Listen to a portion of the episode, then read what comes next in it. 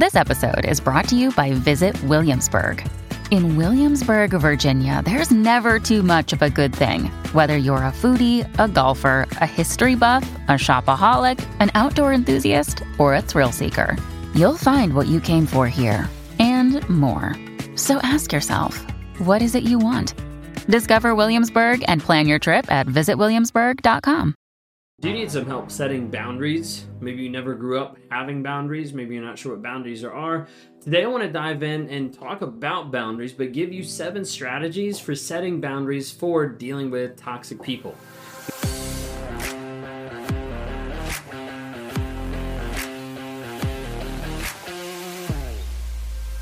If you guys are new here, my name is Ben Taylor. I'm self-aware narcissist on this channel to provide awareness, growth, healing, and change. I'm the founder of Raw Motivations, creator of the NARC app, and your guide in the 45-day clarity challenge. Today, we're going to talk about how boundaries are ultimately for you and how much you put up with. And so, we're going to give you some ideas and seven strategies to be able to help you in dealing with boundaries. So, we're going through a, a, a portion of the book, The Narcissist in Your Life by Julie Hall, to help you establish healthy and good practices in setting boundaries.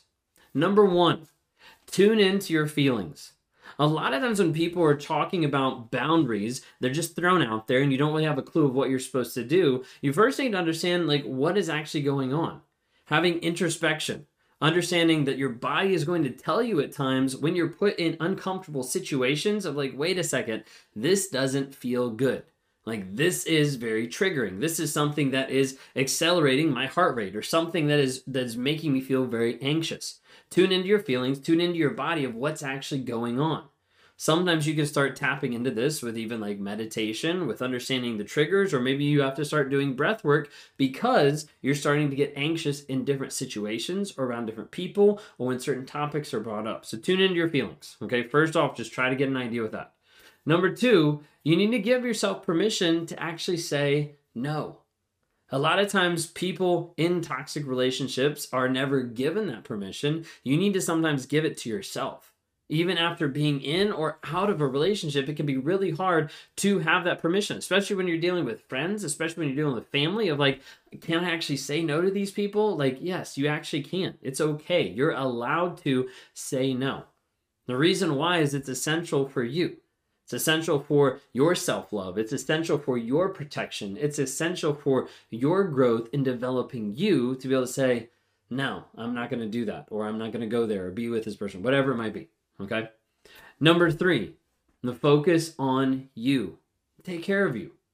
Meet your needs. Understand that other people are not going to come into your life and meet your needs. Those friends, those toxic family members, whatever it might be, they're not going to meet your needs. They're not going to interact in the way that you want them to interact because of that toxicity. So you have to bring out self care. You have to bring out what do I need to work on? What do I need to focus on? How do I need to provide? Whatever it might be. That's developing healthy habits, developing healthy things on a day to day basis that are going to help you move forward in life in a good mindset is developing good triggers to have intentionality going through the day of hey this helps keep me focused. This helps me focus in the area that i need to be. Maybe you need to work on different aspects. Maybe you need to work on like how you're going to take care of yourself like physically or mentally or emotionally whatever it might be. You need to focus on you so that you're able to say like hey i'm focusing on me and because of that this is something i don't want to involve myself. This is a boundary that i have to make sure that i'm okay so you have to make sure that you're meeting your needs. Number four, oftentimes, is to reach out. Reach out a lot of times to healthy people, to trustworthy people, to people that you're able to get an idea of this is actually what being healthy actually is. You know, when a person is struggling and with a toxic and negative mindset, when they get plugged into people that have great mindsets or have good, healthy relationships, they start to see, wait a second, what how I've been living and the people I've been interacting with is not helping me, but pulling me down. And they're able to start pulling them up. So when you reach out to healthy people, to trustworthy people that understand different things about narcissistic abuse, that understand what's going on, that helps in the aspect of not just setting boundaries, but also establishing like, oh, this is actually a boundary that I should have that I didn't even think about. It might be something that you're getting impacted by the toxic person that other people have no clue. We see this a lot of times with people who've been brought up in toxic households or narcissistic households. Someone else is like, you let them do that? Like, this is something that happens. And all of a sudden they're like, whoa, I didn't even realize that because this is how I was raised. So when you reach out to healthy and trustworthy people, that helps a lot of times. All right, number five, seek safe support. So not just healthy and trustworthy people you can observe and can be around, but you need that support in a lot of different aspects. You see, being with a toxic person, you were taught so many times to ignore your feelings, to ignore who you are, to ignore what's actually going on on a day to day basis and say those needs, those feelings, those emotions do not matter. So we can just move right past that.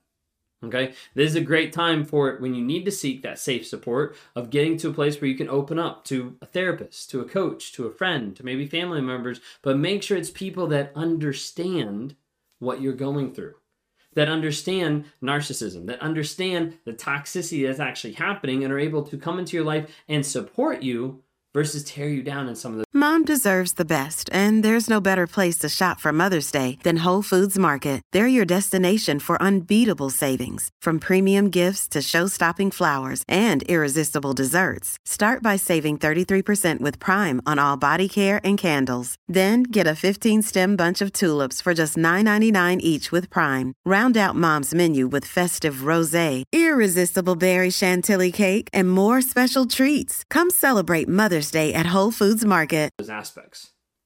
Number six, be direct.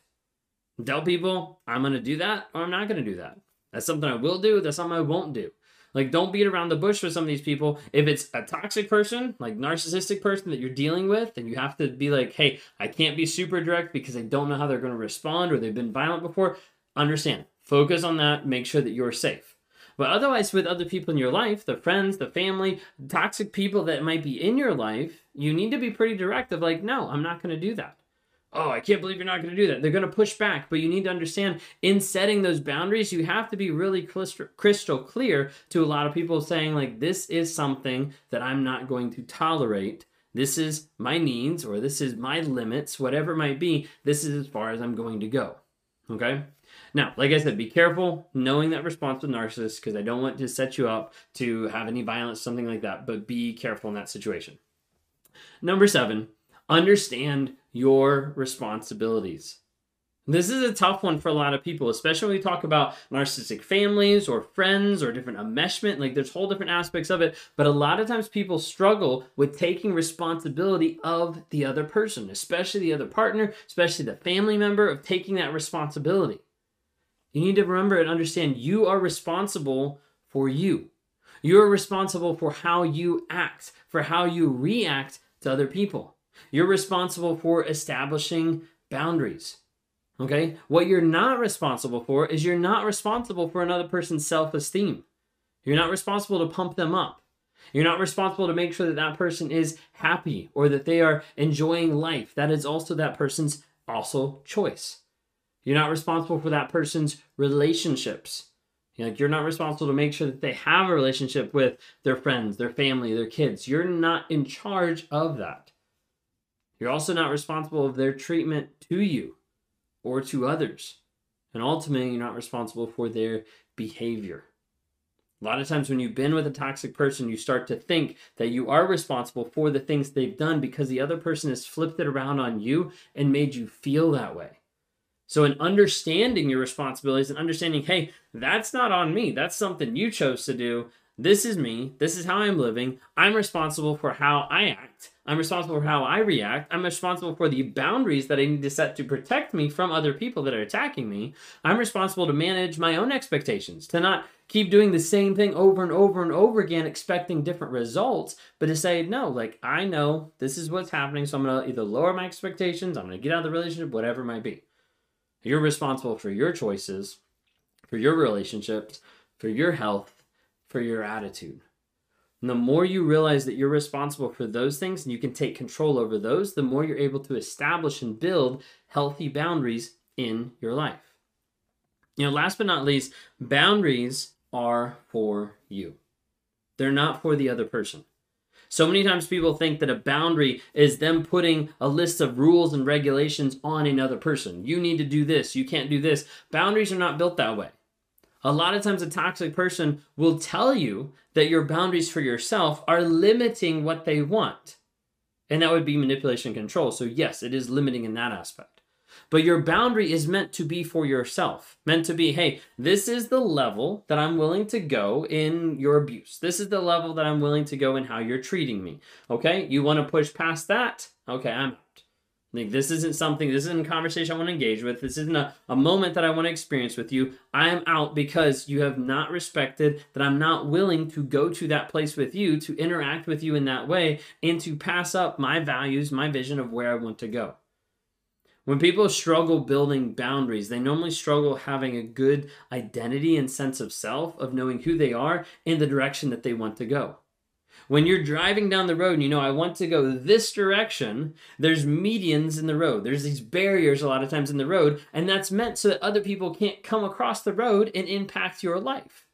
And so when we're going this way, you have someone that's on the other side that's like, hey, like, I want to break through your boundaries and I want to mess you up. I want to take you a different direction. You understand? Like, no, like, you can do whatever you want on that side of the road, but I'm going this way because this way is the direction that I have vision, that I have values, that I'm called to go, all those type of things. Understanding that hey, your boundaries, they can be active of like this is what I this is where I'm going and where I need to go. Sometimes they're reactive of I don't want to experience this anymore, but you can build boundaries on your vision and on your values, and those boundaries are for you and what you're putting up with. That means when someone comes in your life and they're doing something that's against one of your boundaries, you can be like, "Hey, you're totally fine to do that. It doesn't even matter to me because this is who I am. I'm going this direction. If you want to do that, that's fine. You're just not going to be doing it with me.